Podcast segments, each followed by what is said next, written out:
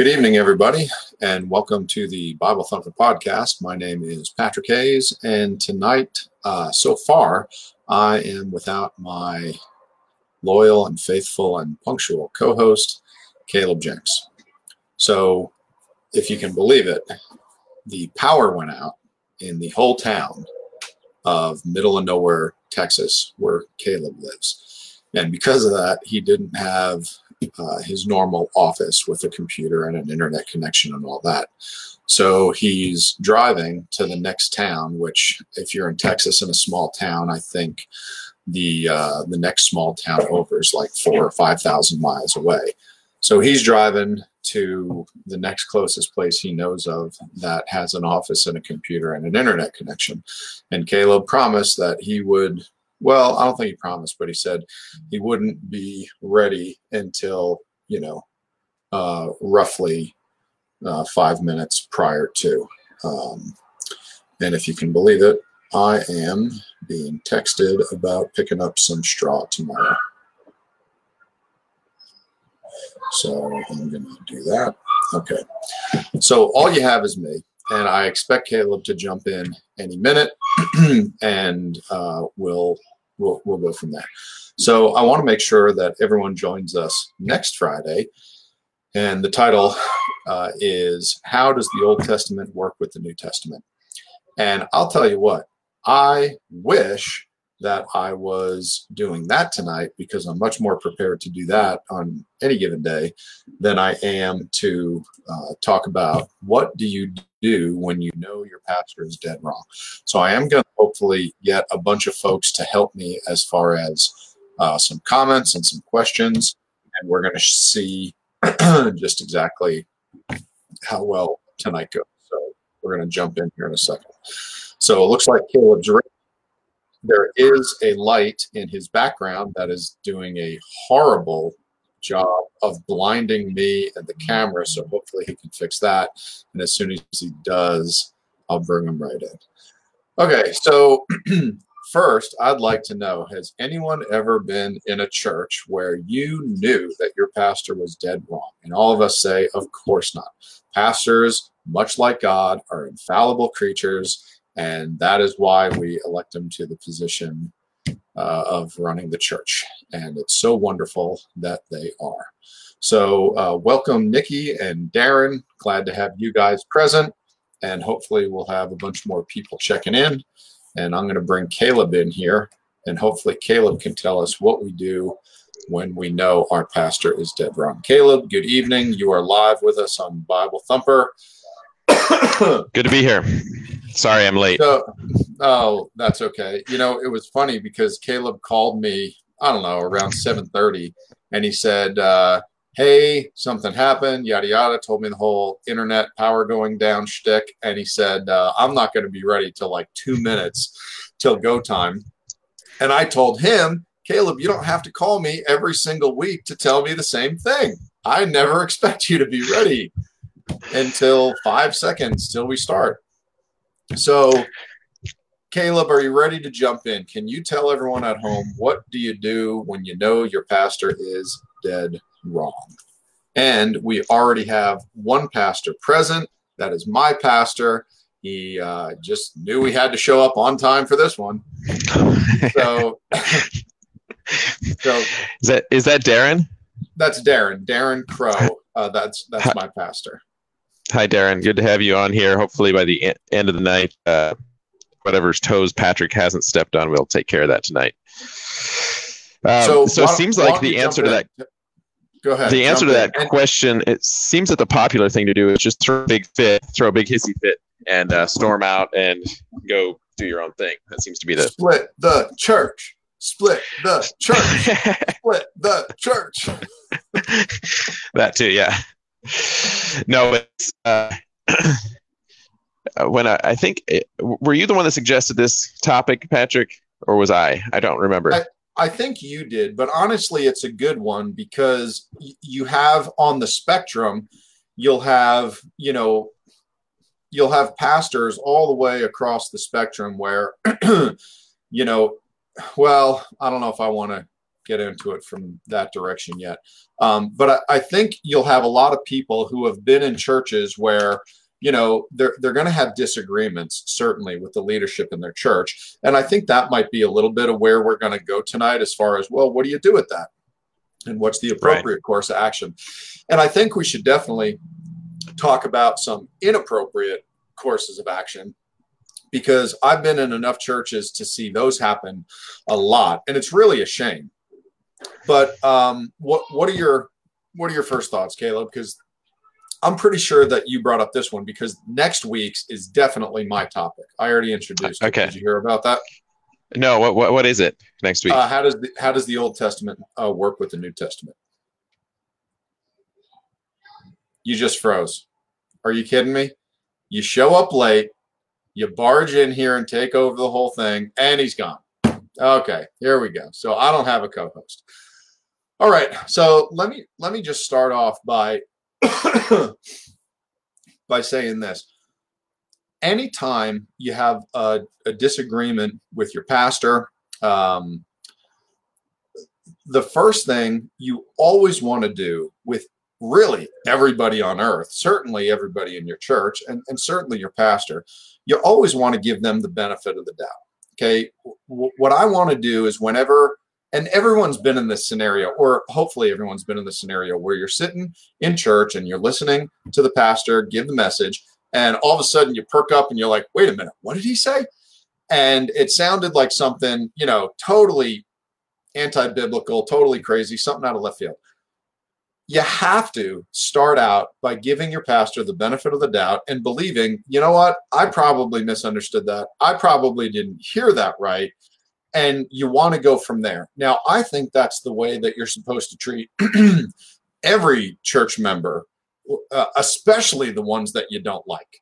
That is the way that you're supposed to do it. Give them the benefit of the doubt that they did not mean to upset you or offend you or say whatever they said in the way that they said it. And, and understand that that you know was not their goal. But w- with your pastor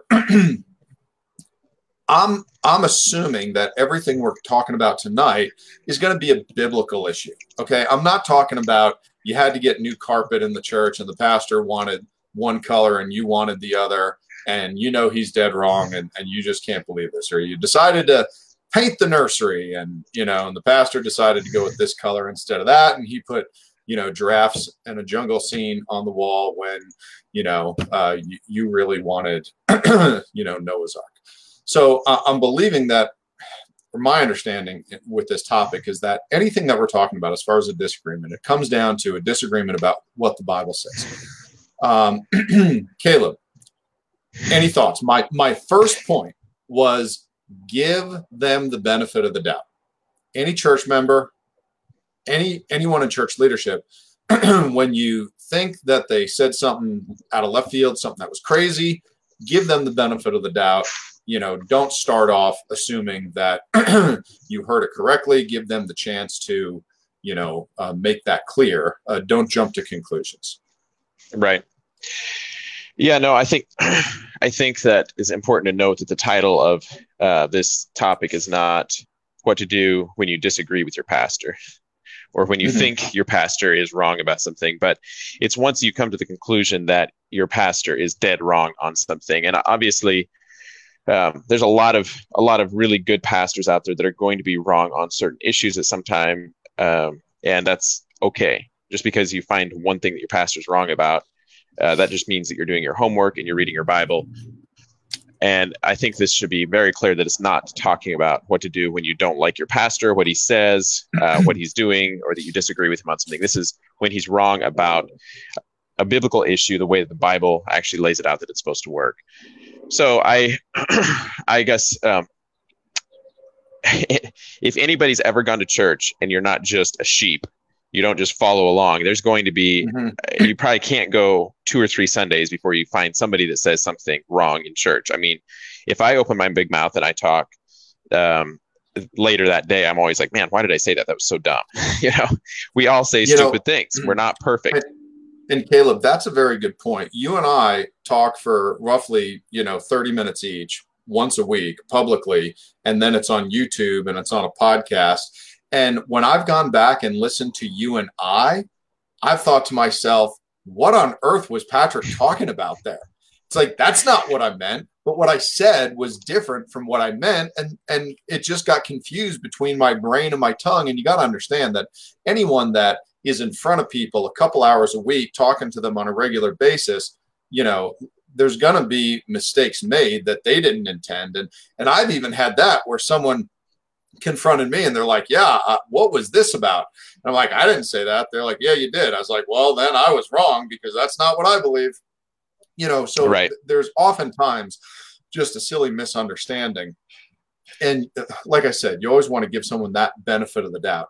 Okay, so now let's say that there is a disagreement on something uh, that you find in the Bible and you believe it is serious enough where it concerns you. We're not just talking about there are plenty of issues where I could I could bring them up and Caleb and I bring them up all the time where Caleb and I disagree. We both have some Bible verses that we can show you which supports the view that we hold. Obviously one of us is wrong or both of us and you know I'm not sure which way you're going to land on it. And we always suggest you do your own homework and read the Bible. So we're not talking about something like that. Okay. We're talking about something where you're really concerned and it is a situation where a belief is different enough where um, you want to investigate more. Okay. Caleb, how do you go about it? What do you do? So, assuming yeah assuming that what you're what you're ref- referring here is um and is is my audio okay on your end? Is it coming it through all right? Crystal clear. Okay. Yeah, crystal better right. than before.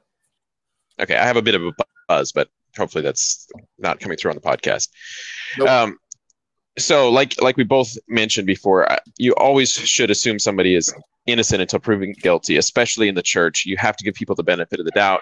Assume that if your pastor is in there if he's gone through the effort of going through seminary or wherever he's at, that he's come to the conclusion that it's God's calling on his life to be a pastor, he must love God and love the church enough that he's willing to dedicate his life. And that's a major sacrifice. So, to get that out of the way first, no matter who your pastor is, you should always treat them with grace and respect, and and assume that unless unless that's proven in an extreme case where they're a wolf in sheep's clothing and they're or a false prophet, that type of a thing, where it's really proven that they're a, a bad pastor or they're you know they have ill intentions. Um, I'm not. I, I, don't think we're here to talk about those type of guys today. We're talking about somebody that's actually in there for the right reasons. They're trying to do the right thing, and they're just wrong on something. And so I would say that first you have to decide where where you're going to define. There are some issues that we are going to disagree on that are not going to be real black and white issues. They're not going to be final issues as far as um, breaking fellowship with somebody because we disagree on some little area of doctrine. Since you, you have something to say, go ahead, and jump in. Well, I just wanted to make just add to your point, which is uh, if we believe that our pastor loves God, believes the Bible, and loves the people in the church, that's really what we're talking about. We're talking about these guys, and we have a disagreement right? right. I mean, the, the, this is this is a situation where it's a person that that you love and that you know loves you.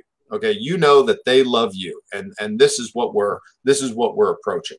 We're not yeah, we're exactly. not talking about the pastor with the iron fist, you know, that rules with a rod of iron and is you know difficult and, and stubborn and defensive and you know wants his way or the highway kind of thing. We're talking about someone that you know loves you and you know loves jesus and you know loves the bible.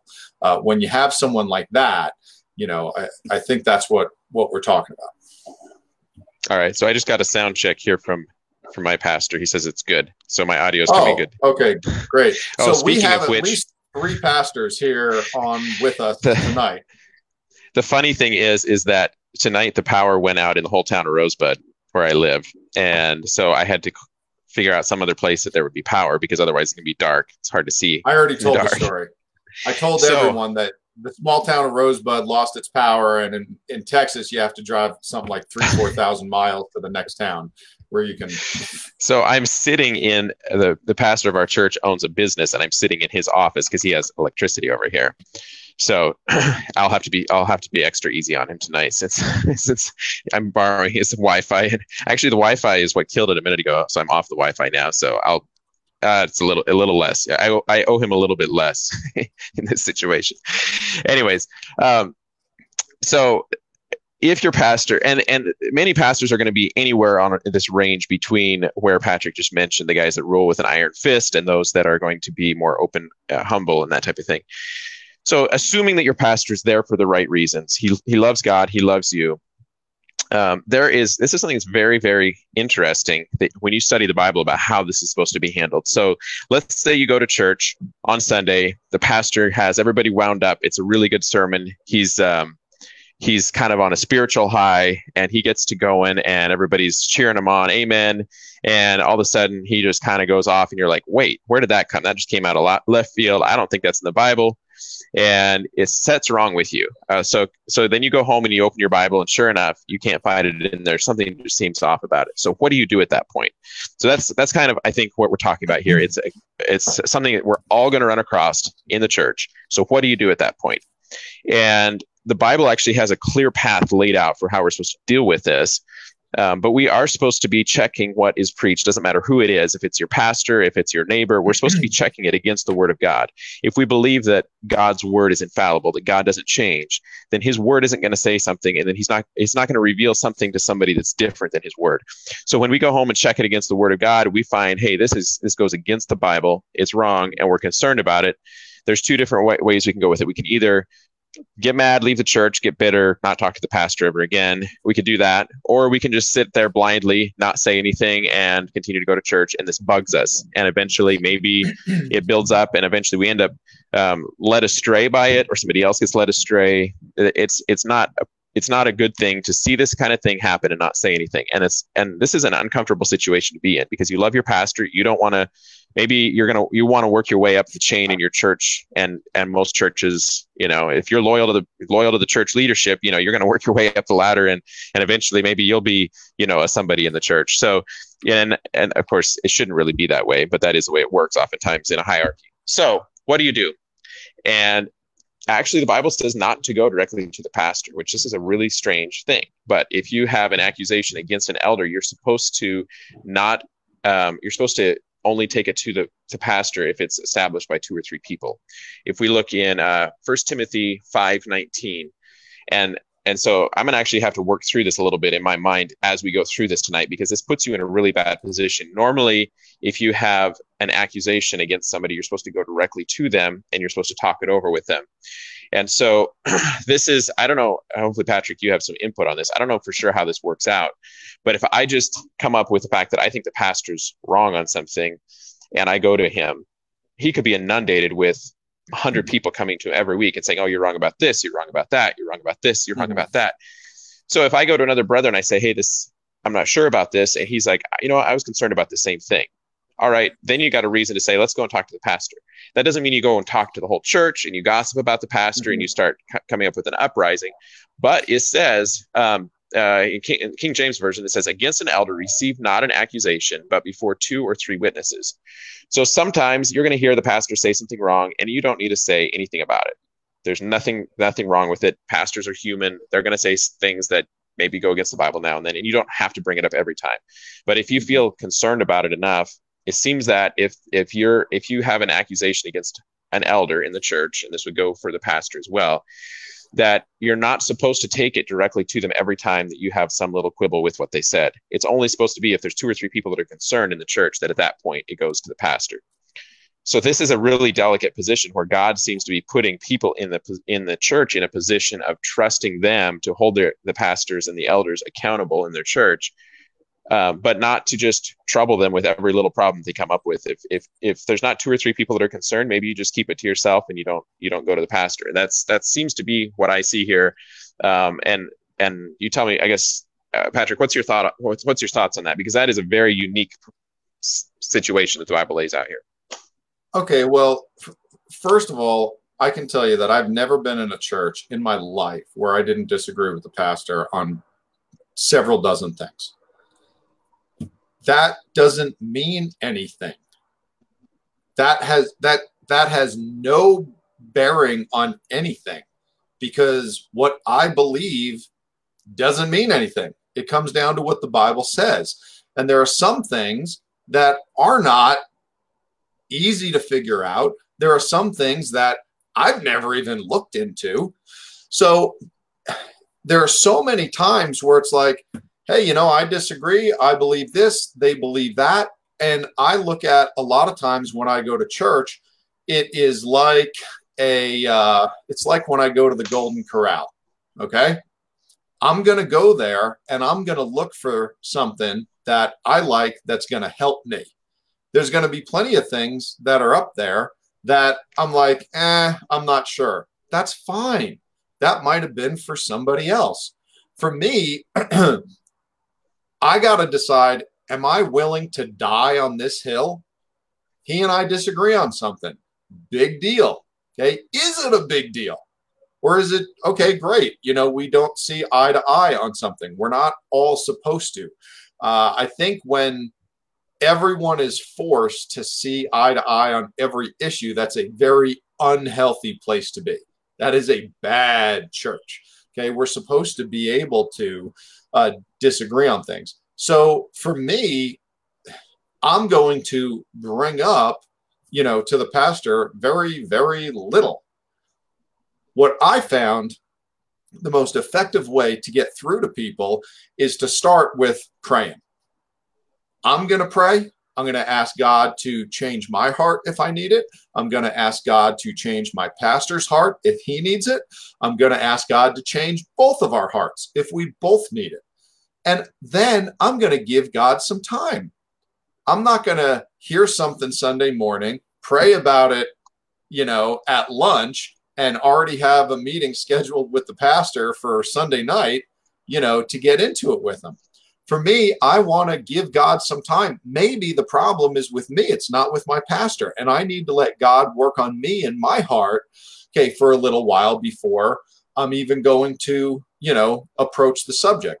Now, this is different than let's say if i'm looking for a church because let's face it when i'm looking for a church that's when i do want to meet with the pastor and i want to meet with the pastor with a big long list of questions and let's get these things out of the way how do you feel about this? How do you feel about that? Go down the list. And and i when i look for a church that's what i do. I interview the pastors and i get into it. It's like i need i want to know right now how you feel about these things. So one day when it comes up when i'm sitting in the pews it's not a problem because I already know, you know, how you feel about it.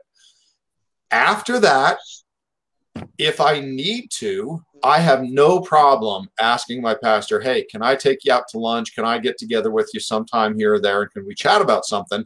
And give them the heads up. I heard something in one of your messages. It just rubbed me wrong. I want to see if maybe I misunderstood or if, you know, or at least you could you know explain it a little better because i just totally didn't understand this and you know and, and i just want to wrap my mind around it and schedule a time again you know we all need to have a little bit of tact. So i'm going to do this one-on-one. It's going to be in private.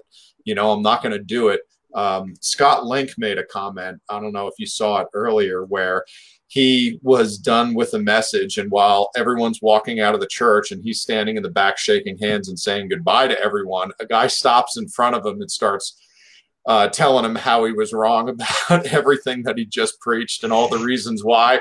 And he's like, I'm just trying to say goodbye to everyone as they get in their car. You know, like, can we maybe do this so, in 20 minutes? That is a really, really good point because what do you uh, how many times have you been in a message at church mm-hmm. and you're just roll your eyes and you're like oh man here they go again you know uh-huh. one of the things that really really gets to me and this is just mm-hmm. me and different people are going to get different things out of it so i've been in church services with people where somebody came to me afterward and they're like really bothered the pastor said something and i was like whatever like mm-hmm. what, what you know what is that you know somebody said something about uh, people that were fat in church or whatever, and I'm like, okay, uh-huh. big deal. Of course, maybe if I was overweight, it would be different. But hey, um, you know, I pers- need to hear that every so often, Caleb. Okay, us chubby guys in the pews, we need it too, man. Let it fly. Sometimes it it needs to fall in my lap. Go ahead. So, anyways, there's things that step on our toes, but when when you have when you are sitting there in church and you have some little some little thing that you where the Bible says that we're all wise in our own eyes. And it's very easy for us to think, oh, I could have said that better, or I could have said that different. And so if we immediately confront the pastor immediately afterward, um, where it's really foolish in a lot of ways for us to discourage somebody. The Bible says, if you go just back beyond behind that uh, verse where I was just talking about as far as receiving an accusation against an elder in, in verse 19, yeah, First Timothy 5 17 says, Let the elders that rule well be counted worthy of double honor, especially they who labor in the word and doctrine. For the scripture saith, Thou shalt not muzzle the ox that treadeth out the corn, and the laborer is worthy of his reward. Against an elder, receive not an accusation, but before two or three witnesses. And then it says, Them that sin rebuke before all that others may fear. So here we have a situation where it says to give them double honor. And we really do need to be gracious. There's a lot of pastors that deal with uh, emotional breakdown, and they deal with, um, you know, I've heard of guys that that burned out, just had a, you know, burnout, and they their family suffers for it, suicide, suicidal thoughts, things like that, where guys just dealt with so much church drama that eventually they get burned out, and uh, it's not good. So we do need to give them, I think, give them grace, but give them. It says to give them that they're worthy of double honor. I think we should give them even more of a second chance than we would just another lay member. And oftentimes we're twice as critical of the pastor as we are of other people. So if you're sitting there in church and you hear something like this, it's a disagreement, but you remember, hey, I'm not supposed to just go. And I, I think we, things can come up in conversation where we sit down and we talk with the pastor and we might be able to talk over differences that we disagree with. That's not accusing the pastor or something. It's not taking an accusation of saying you're wrong. It's when we really feel like that the pastor is leading the church astray. He's not preaching the, the truth of the word of God. And we decide that we are bringing this accusation of the fact that he's really wrong about something. At that point, we can jump to that conclusion. We can throw a bunch of gas on the fire and we can make a big problem. Or if we go to a brother and, and we and we run it by them and they say, you know what, I was concerned about the same thing. Or maybe they say, you know what, I, I think that you're mis- mistaken, it's a misunderstanding, whatever. And we can just humble ourselves. It says to submit one to another, and we should certainly be willing, if we're going to submit one to another, we should certainly be willing to submit to our pastors, even when they're wrong. And your pastor doesn't have to be right on everything in order for you to go to church there and receive ministry from the pastor. If your pastor Amen. if your pastor is right about absolutely everything, then your pastor is Jesus. And in the meantime, between now and when when we are um, sitting around at the feet of Jesus, we have to deal with imperfect church leaders. Everybody, it doesn't matter how inspired they are, how well read they are, they're going to make mistakes at times. But when they're wrong, do we just sit them sit there and watch them be the blind leading the blind? Do we do we sit there and watch them lead the flock over the edge of the cliff or do we say something? So to me i see this as it says to, to take two or three with you. And this is similar to other things in the church where if a brother sins against you you're supposed to go directly to him. Then if he won't listen you take another brother with him and it escalates from there. But with a pastor you're not supposed to just go straight to him. And this is I think twofold, and this is gonna this is a little bit painful if you're a pastor and you're listening to this, but I think that this introduces an extra layer of accountability into the church, where if somebody comes to you and you realize it doesn't say five or six or ten or fifteen, it says two or three that it should be established. So if you if you go to another brother or two and no more beyond that. If you go beyond that, I think it just turns into gossip and trying to cause division in the church because then you, you cause a church split or you cause all kinds of problems. If, if two or three brothers are in agreement that there's a problem, you go to the pastor. This gives him an opportunity to be submitted to the brethren in the church as well, where he says, you know what, I'm going to pray about this. And, and he has two choices at this point. He can become defensive or he can say, I'll at least consider it and pray about it. And you can sit down and talk before it becomes a split or a schism in the church. And it, I think that it should be kept quiet. It's not like you should go around and talk to everybody in the church about it. I think that that becomes heresy. You're, you're starting to sow division in the church and it, it can be become a problem. So I rarely have ever seen this carried out in a scriptural way. And it's, it's actually really alarming to see how many times that I've seen problems in churches where the pastors went about it wrong or the lay members went about it wrong. And some heavy-handed churches will even say you cannot if you're if you have a concern about a brother in the church uh, against the uh, or the elders you cannot actually talk to the other members of the church. You can only talk to the pastors of the church. You can only talk to the ministers. But then if you if you come to the minister you, then you're receiving an accusation against an elder because you're kind of this one-off guy that's just off in left field and has this grudge or this bitterness and so it seems to me that it's necessary for those leaders to have the attention of two or three brothers coming to them and saying, we're concerned about this. We have this concern. We're bringing it to you. And so it's, um, and I'm, I'm not sure if this, I don't know how many of the, the elders in the church this applies to. It's kind of weird. Like in our church right now, we don't really have an elder board. So technically, the, we have the pastor, lead pastor, and then there's other brothers in the church that we make decisions jointly. And different church have different um, functions, but I think that anybody that's making decisions or leading out in a church that could possibly lead the church astray should be held accountable to the congregation, where they should have the openness that if somebody has a problem with them, you can bring two or three brothers with you. And if you are in agreement that this is an issue, the pastor should have the humility to sit down and listen and not just cut you off. So, uh, have you? I was gonna. I was wondering, Pastor or Patrick, Pastor, Pastor Patrick, Craigslist pastor you said last year we were your average Craigslist preacher. When I applied to to uh, to run an ad on Craigslist, they said I didn't have the necessary cre- credentials to be a Craigslist pastor. Mm. I'm just kidding. so anyway, have you have you ever had uh, interaction like this where you've challenged a pastor in a church on something that you believed they were wrong in, and how did it go? Um, okay, I can think of a I can think of a couple of times where uh, there were issues and we disagreed and and it did not go well. Um, I can't. I'll tell you what. I and I think this is going to be the case with the majority of of people Christians across the board, whether they're pastors or just another brother in Christ. And we're not dealing with what do you do when you have ought against a brother, you know, and go through Matthew 18 and the and the situation there. We're, we're talking specifically about doctrinal disagreements with a pastor. But I think people in general are going to typically get defensive when you know they're challenged with anything, which is a shame. Mostly, what I do, as I said before, and I think the safest bet is to start off by praying and asking God to uh, intervene, you know, and make the change. The Bible talks about that as far as wives with your husbands.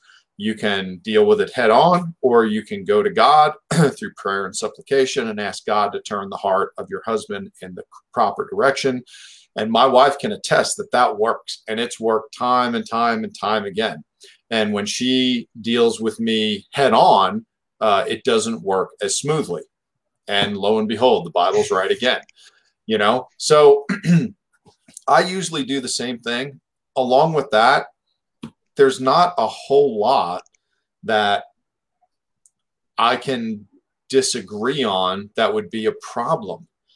That, like we said, okay, I, I disagree with uh, the the fellow that does the Sunday school class that I uh, attend. Um, I disagree with my pastor. I disagree with uh, people in the Bible study that I attend on Wednesday nights. Uh, I disagree with people that attend my Bible study that I teach. I disagree with people that you know deal with us here. Give me an example of something that is a problem where I need to get into it. And and let me ask you this as well, okay? Because I think before you even go to your pastor, you need to have it in your head. What's your goal? What do you find to be an acceptable outcome to the conversation you're about to start? Because if the only acceptable outcome is that they turn and start believing the way you do, you might really be disappointed. At the end of the day, all I can really do is bring a point up and you know lay it at his feet and explain my stance and tell him I'm here in a uh, spirit of kindness and love. And then it's between him and God. Because I think far too many people, the they start out complaining to their Sunday school teacher, to their pastor, to the guy that facilitates the Bible study, to whoever. They start out with the idea that the only acceptable outcome is if I can change this guy's uh, belief and change it to mine. Well, that's just stupid. If you, I mean, uh, that, that is not chapter one, you know, of a Dale Carnegie course. Okay, that is not how to win friends and influence people. That is ridiculous. that's childish. That is little right. kid, immature six year old stuff. That's the only acceptable outcome for immature children. Okay. I'm talking to an adult. All I can do is say, look, this is this is why I think this issue is important. That's the only reason I'm bringing it to you is because this is one that I think is is important for these reasons. This is the Bible that you know has caused me to go in this direction and believe this. Would you please prayerfully consider it and just look into it? And if you think I'm wrong and I'm crazy, uh, you know, forgive me. Um, I only bring it up because I, I do feel like it's appropriate and I have God's blessing to talk to you about it. And I believe that, you know, you'll take this well and, you know, uh, consider it. And that's it. It's over. That's the end of it. If it's that big of a problem, you can always find another church or you can go start your own. Right. I don't recommend doing those until it's something really, really bad. I don't think most disagreements, okay. If there's a doctrinal difference between you and your pastor that is going to cause you to leave the church, it is your fault for not figuring out what your pastor believes before you started going there. It's not his fault for believing what he believes. You had every right to sit down with him over breakfast and ask him questions and figure out what he believes. And if you didn't do that, shame on you. It is not his fault for that. Okay. The only time I have ever, you know, left a church was because I was treated poorly. I was abused in a in a in a way that I shouldn't have been. It was confronted, it was not dealt with, and that was unacceptable to me and I didn't want my family and my kids and my wife or I to have to be in a church like that. As far as doctrinal differences, you should already know. You should you should have your 10 beliefs that you cannot live without. Ask your pastor before you start going to church there it shouldn't come up as a surprise like, oh, wait a minute, what does he believe? Sorry. You know, there there was nothing stopping you from asking these questions ahead of time. I don't know if that so, Well, I, I agree, but in the defense of the poor person that foolishly got in with the wrong group and now they decide they don't fit in anymore.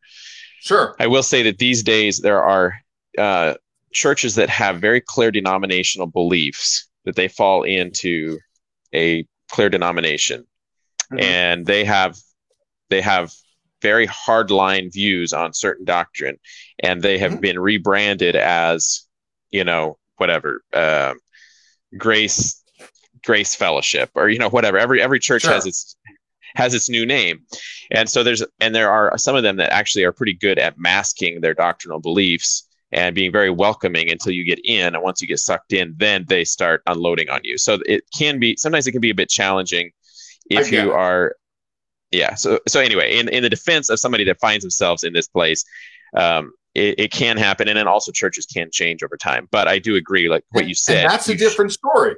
If the if the right. church is changing from what they who they are, that's totally different. Then okay, that was a surprise. But you should right. be able to find out well what are your distinctives okay first of all give me your doctrinal statement i know you got it typed out somewhere okay? And i'm sure it's as short and as bland and as unimpressive as every other one that i ever read. It's as general as possible to make sure that everyone's okay with it. Okay so now tell me what are the top 10 things that are distinctives that will cause me to not want to go here?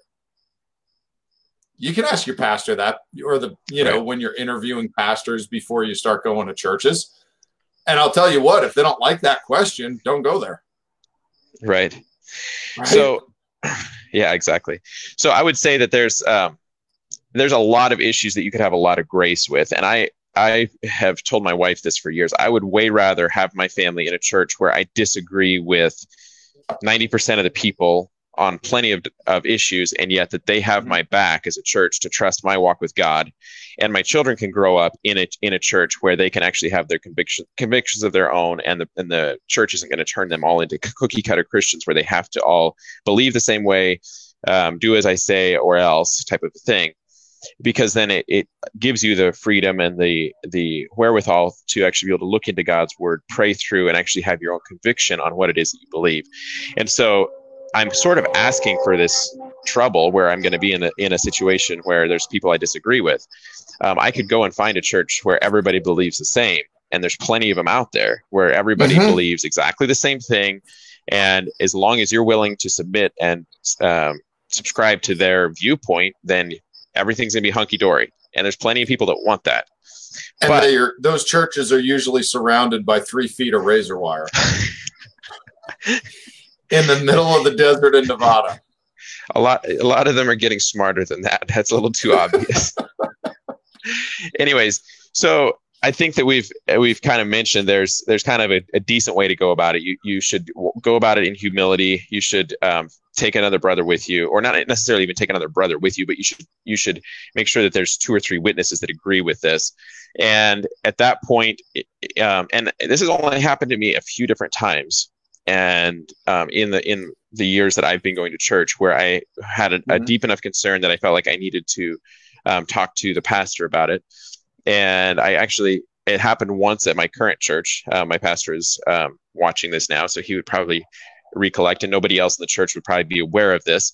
But there was, um, I had heard two or three brothers that ha- ha- they all had a, the same concern at some point about something that was happening in the church, and I I felt that out of respect for the for the pastor that I shouldn't entertain a conversation without taking it to him and letting him know this is what I've this is a concern that I've heard, and it wasn't that it wasn't that he was completely wrong um, in the situation. I actually thought that he was right, but because of the misunderstanding that could go around, I thought felt like he was doing the right thing um, with the right motives. Um, but because there was concerns with the other brothers in the church, I had a a very short, brief phone call where I called and I said, "This is a concern. This has been. I've heard a couple other brothers mention this concern, and out of respect for you, hopefully I can say this respectfully, but I wanted to let you know what I've heard." And I never called the other brothers back and said, Hey, I talked to the pastor about this. That was it. It died right there. And the pastor was very um, gracious and said, You know, I appreciate the phone call. And, um, and I think that that is a healthy way for us to be able to communicate with each other. We should have those checks and balances. Unfortunately, I've gone to church with people that talk to me over and over and over again about their grudges and about the leadership of the church, and they would never have the guts to go and talk to the pastor. Never would they sit down. And some of them are out of the church now. They're gone.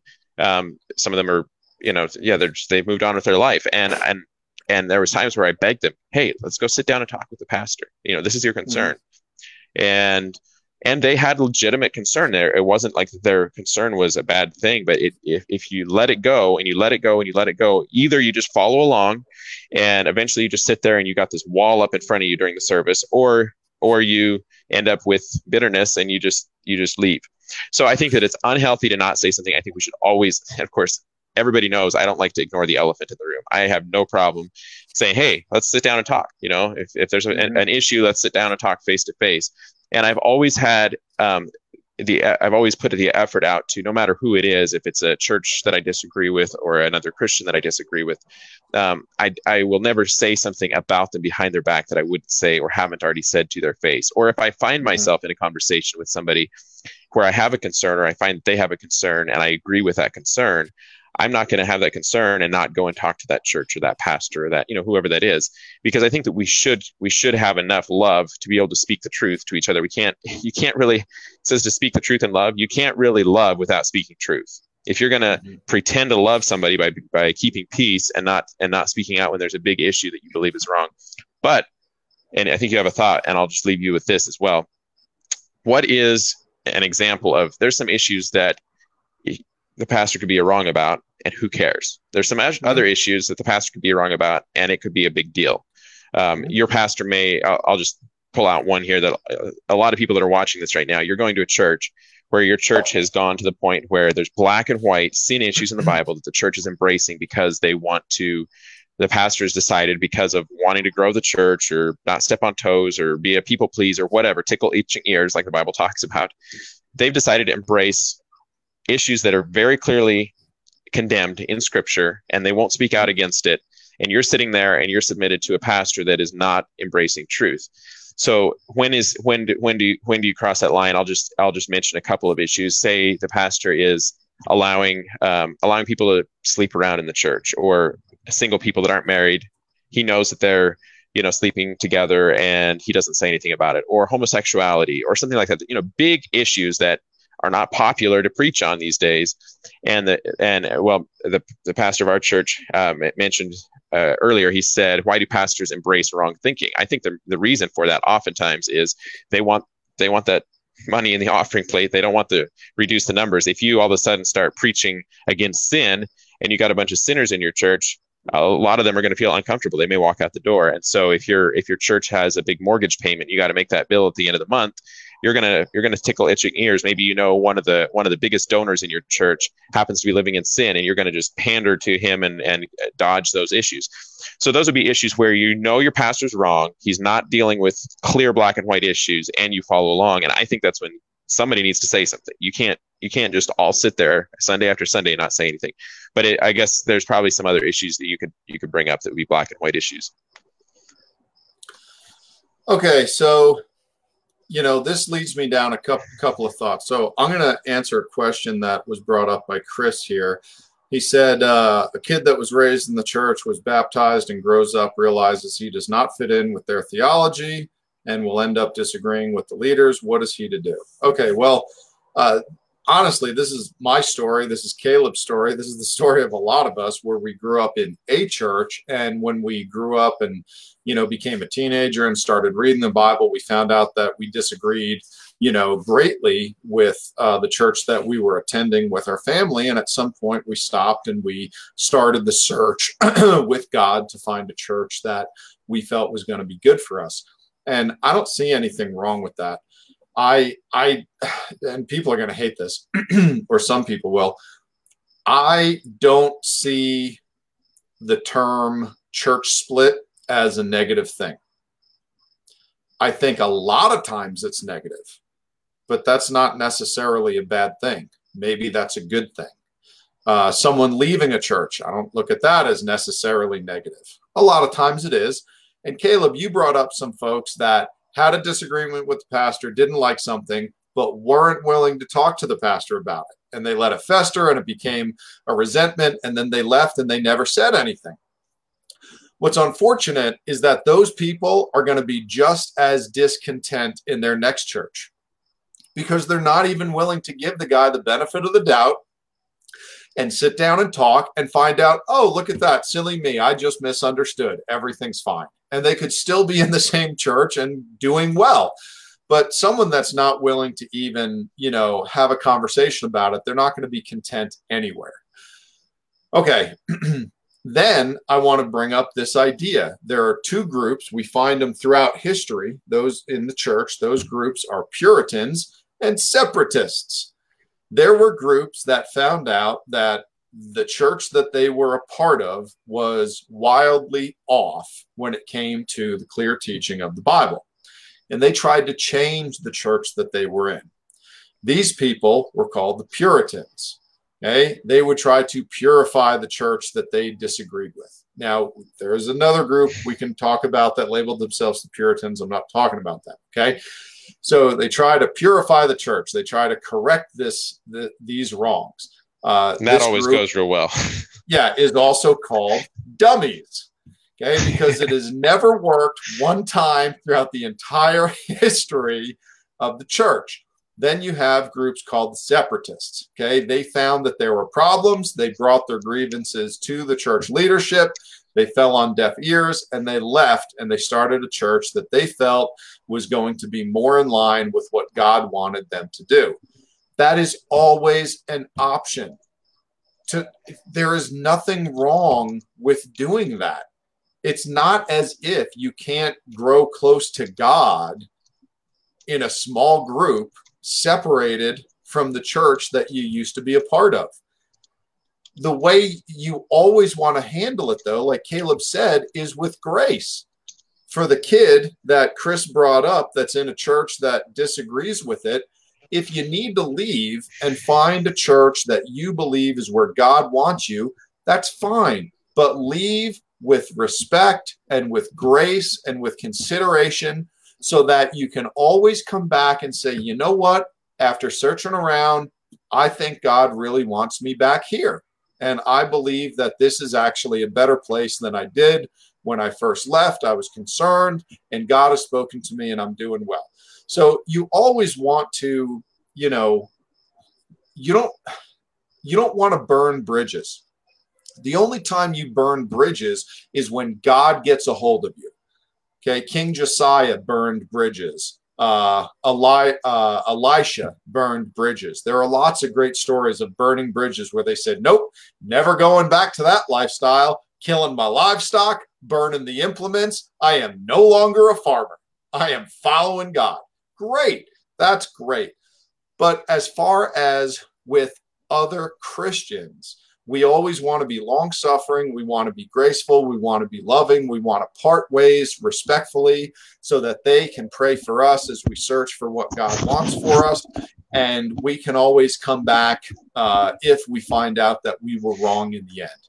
But as far as leaving, sometimes that's going to happen. That's not the end of the world. And you got to remember that is oftentimes healthy for any uh, subculture. For any society, it is oftentimes healthy for new people to come in and for old people to move out. I don't see anything wrong with that.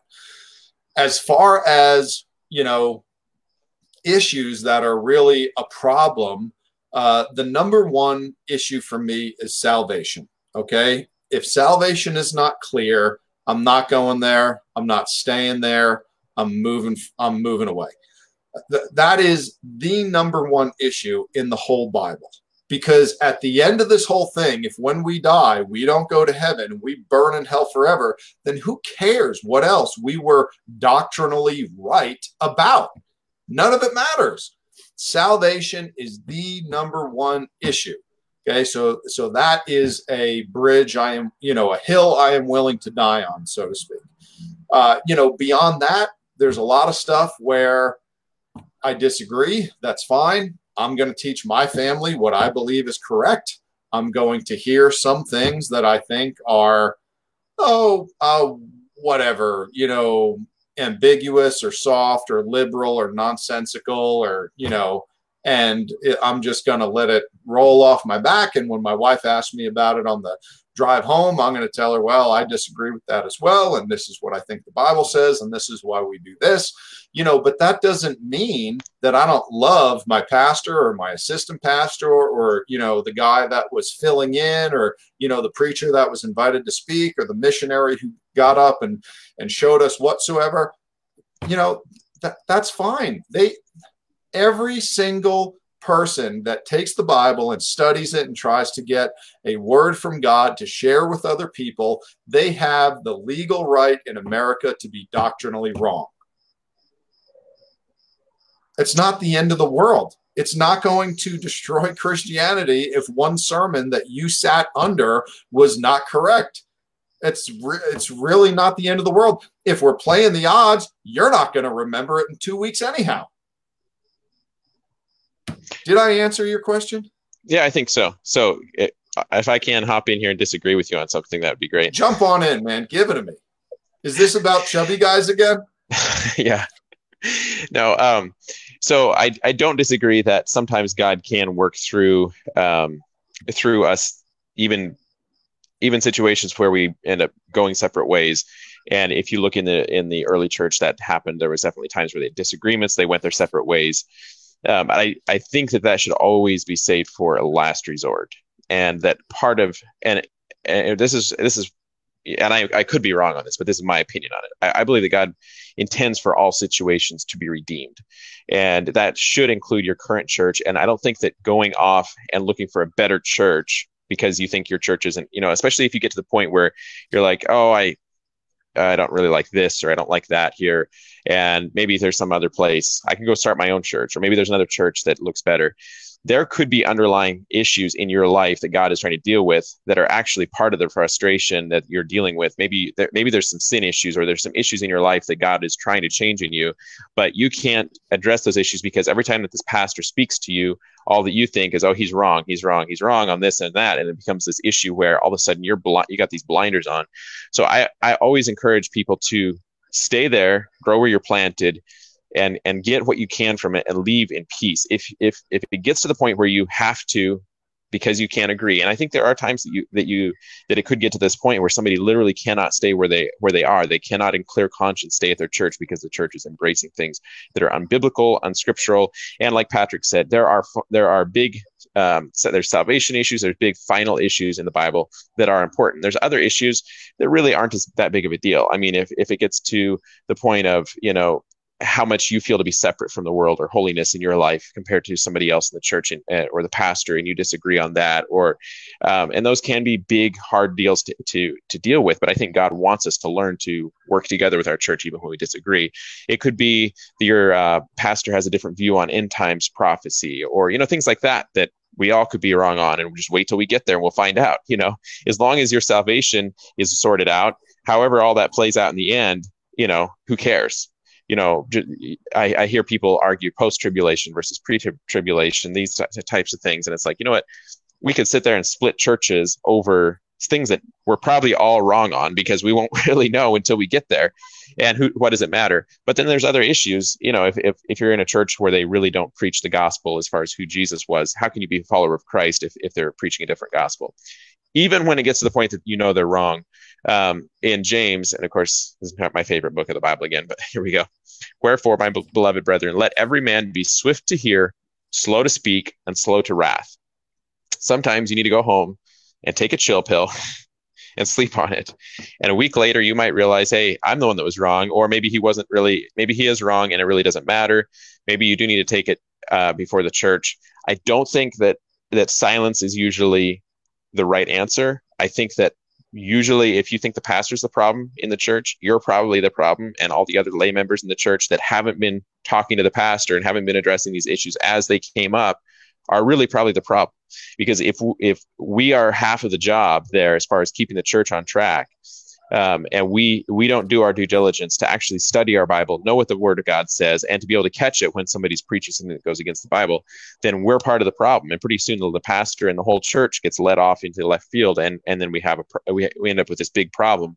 So you may be there in your church, your church may be way off the rails, and you're looking at it saying, okay, well maybe it's so bad, I just need to up and leave. I would say before before you get to that point, try your hardest to it's going to be harder now than it would have been if, if everybody would have been doing their job all along and checking it against the word of God. If you look at, um, is it Acts, Acts 17? I think Patrick, you mentioned this scripture before about the Bereans. Um, it says, and the, uh, well, where is but it? Those King James. Thessalonica, were, but those in Berea were more noble than those at Thessalonica in that they received the word with readiness of mind, but searched the scriptures daily to see if those things were so. If that's not oh. verbatim, it's some it's close. It was pretty close. It was pretty close. Okay. so so anyways, that's what we should be doing. But if that's our job, if that is our job as as you're sitting there in the pew, you actually have a job to do. You really should be checking what the pastor says against the against the Bible. Correct. And if he's off, there's nothing if, wrong with that. That's your job if he's he if he's off on a little this or a little that, you don't really feel like it's that big of a deal, you can let it go. But when it gets to the point that you feel like he's just Sunday after Sunday, he's preaching things that don't line up with scripture and you don't say anything about it, then it's not really the pastor's fault. It's your fault because you should have been helping keep him on track. And so that's not easy. And a lot of us haven't done a good job of it. But just because it says to be slow to speak doesn't mean that, that we shouldn't speak. I think that we should speak. We should be willing to, even though it's going to be a, awkward conversation. A lot of times, I think that we are more scared going into the conversation. It can be a huge deal in our mind. It can turn into this mountain. If we would have just sat down and talked with them, it could have been over in two minutes. You know, yep. it's not that big of a deal, and they might be able to. Many of them might have been more than happy to to humble themselves and say, "Yes, let's look at the Bible and and I'll consider this." They don't have to change their mind. The Bible says if you mm-hmm. receive an accusation against an elder by two or three people and you go to them, it doesn't say that you have to win the argument. You don't have to. You express your concern, and that's it. You don't have to win the argument. You don't have to prove that you're right and that they're wrong. You express your concern, and that's it. You're not you're not somehow now uh, over the pastor. It should still be God, and you should still be listening to the pastor and and honoring him and treating him with respect but you take those concerns to him. And if we really did that as churches the way that we should i really think that our churches would look different. Our pastors would be stronger. They would be more well versed in the bible. They would be they would also have a lot more incentive to not go off in left field because we would be challenging them. But too many times it, it either doesn't happen or when it does happen it's it happens all in the wrong order the wrong way. And I really think that oftentimes pastors get to the point where they are high minded and it's if if one person comes to them and they think oh the majority of the church is going to agree with what i say they're going to dismiss everything that you have to say and bring to them because you're just the one odd duck. You're the one rebel. You're the one guy that's making problems. But if you would have first been prayerful considered it checked it with some of the brethren in the church and then you go it, it introduces a totally different level of accountability. And that happens to your pastor five or six times and he's probably going to be on guard a little bit more to not not go off and start preaching, you know, stuff that he just pulls out of thin air. Anyways, I'll let you take it from there for a minute. well, you you made a point, and I wanted to expound on it, and you said something about if you have convictions about holiness and the way that you and your family live your life and separation. And I wanted to bring up a point if your pastor disagrees about the lines that you have drawn and the level of separation and holiness you live, there's not a problem there. Because the question is is there anything at the church that is prohibiting me from living out my convictions? And my pastor believing differently does not stop me from living out my convictions with my family as far as I believe God set them out in the Bible. Every single person in my church can believe differently from me, but they're not stopping me from living my life the way that I believe God wants me to. Now, if they try to do that, and if the church starts to do that, then that's clearly a problem. But disagreeing about something doesn't mean that you cannot live your life the way you believe the Bible tells you to do so. Simply because, you know, you disagree with some some people. One of the greatest lessons I learned in Christianity is that not everyone has to be like Patrick Hayes. Not everyone has to believe like me, not everyone has to think like me. And and that's a good thing for all of you it's the same with our pastor. Not everyone has to believe the same way they do. We don't all have to think the, the same way uh, they do. And I look at that as a great thing. I don't I don't see everyone in our local church believing the same way as a good, strong, healthy uh, idea. I see that as an echo chamber. I see that as the fastest way to get off track and go into Looney Tunes town. Just off the rails and into the fields. If everyone has to believe the same way, that's a mess. That's a nightmare. Okay. We have lots of people that believe different things at my church. Personally, I have to go everywhere in my life and believe lots of things differently than everyone else I come into contact with. And I have to be comfortable with that. That's fine. There's no, that's there's nothing wrong with that. It makes me stronger. I'm reminded about one Supreme Court justice, and I cannot remember their name, so please don't test me if I can remember it. I'll put it in the comments later. But they were a very conservative Supreme Court justice, and they would only hire the most liberal clerks to work for them that they could find. I mean, they believed the exact opposite. And the reason they did that was because they always wanted to hear strong arguments against their position so they would be challenged so that they would make good decisions. Because if I surround myself with a whole bunch of Christians that believe exactly like I do, then it becomes an echo chamber. And everything you say, I believe, and everything I say, you believe. And it you know, it's very easy for us to get lethargic, we are not checking ourselves. We are not getting into the bible to to try to find out and prove why these people are wrong. Keep in mind personally okay i don't like find this stuff as ammo and go to them next sunday and start thumping them with my bible Okay, but I go home when I have to hear a dis- something that I think is ridiculous from some other Christian in a conversation. I'm like, yeah, that's ridiculous. And I go home and I'm like, okay, where where is this? I'm going to find this in the Bible, and that's that's a great way to get me in my Bible and get me familiar with the Word of God. We are out of time, Caleb. Do you have any final thoughts? I don't know if we helped anyone or not, but I certainly had fun. Yeah, it's amazing how how fast an hour goes by on, on here. I guess we I guess we did learn we can go over an hour. We're now six minutes past. Mm. Yeah, I think I think that um, I think we pretty much said what what I had to say on here tonight. There, you could go on with a, a lot of different scenarios. I uh, part of the reason this is something that I that I am passionate about is because I have personally experienced doing this the wrong way.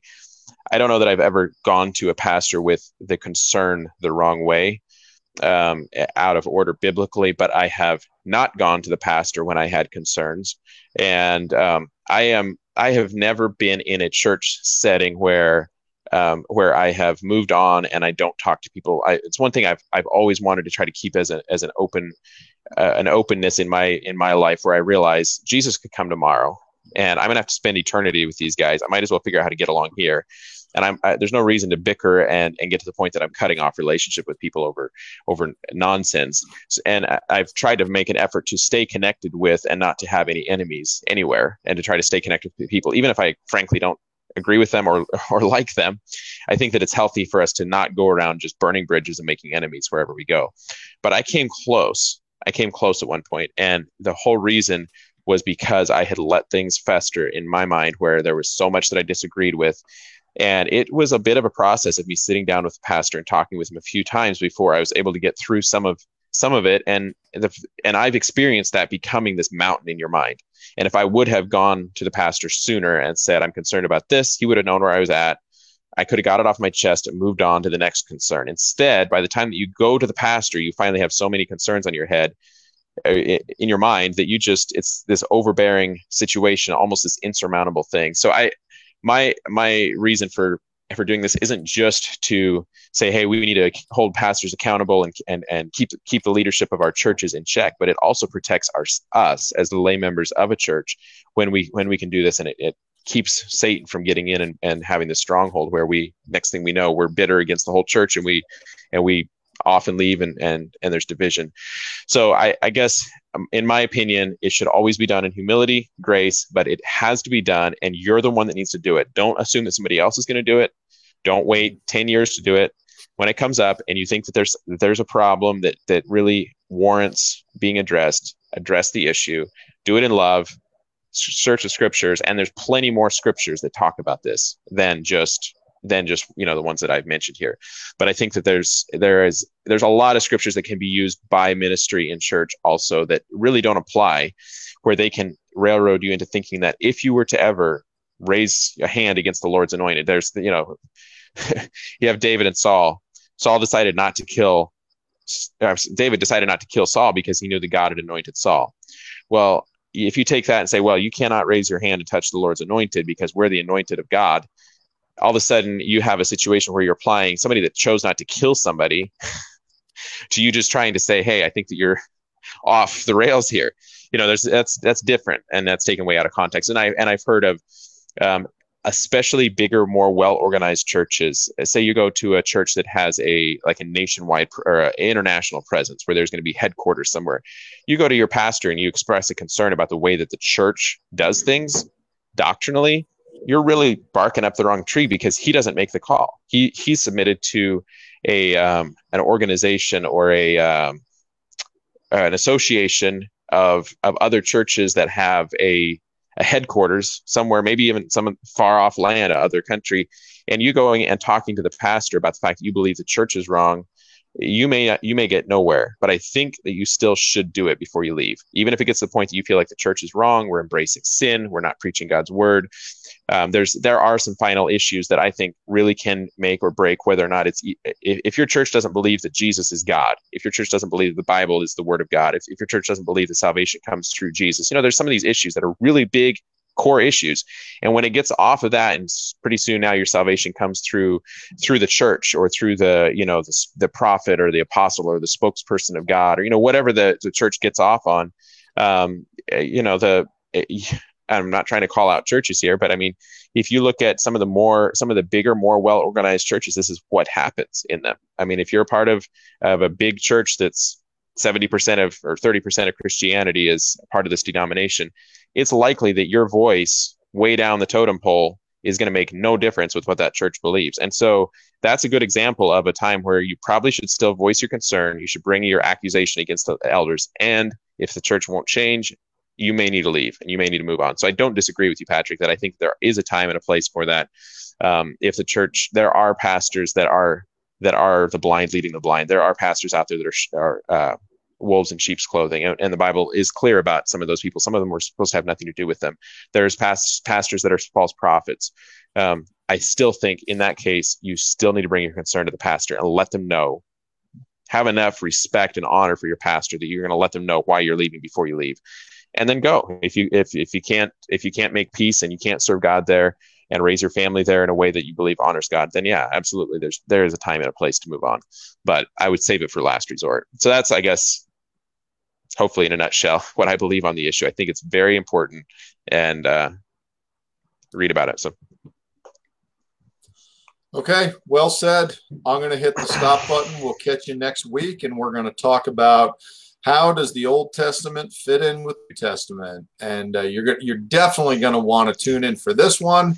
I certainly have strong beliefs about this. Um, Caleb doesn't seem to have strong beliefs about anything, but that's why we love him and uh, we're going to get into it and there'll be uh, if nothing else it'll be thought provoking and it'll get you to question some things in the bible i think it'll be a whole lot of fun caleb thank you for joining us every week i always have fun doing this uh, we'll, I'm, happy, I'm happy uh, to be your co-host. okay, we'll see you next Sidekick week. Sidekick alongside the main host here. Yeah, y'all have a good weekend. Shabbat shalom. Shabbat shalom to you, Patrick.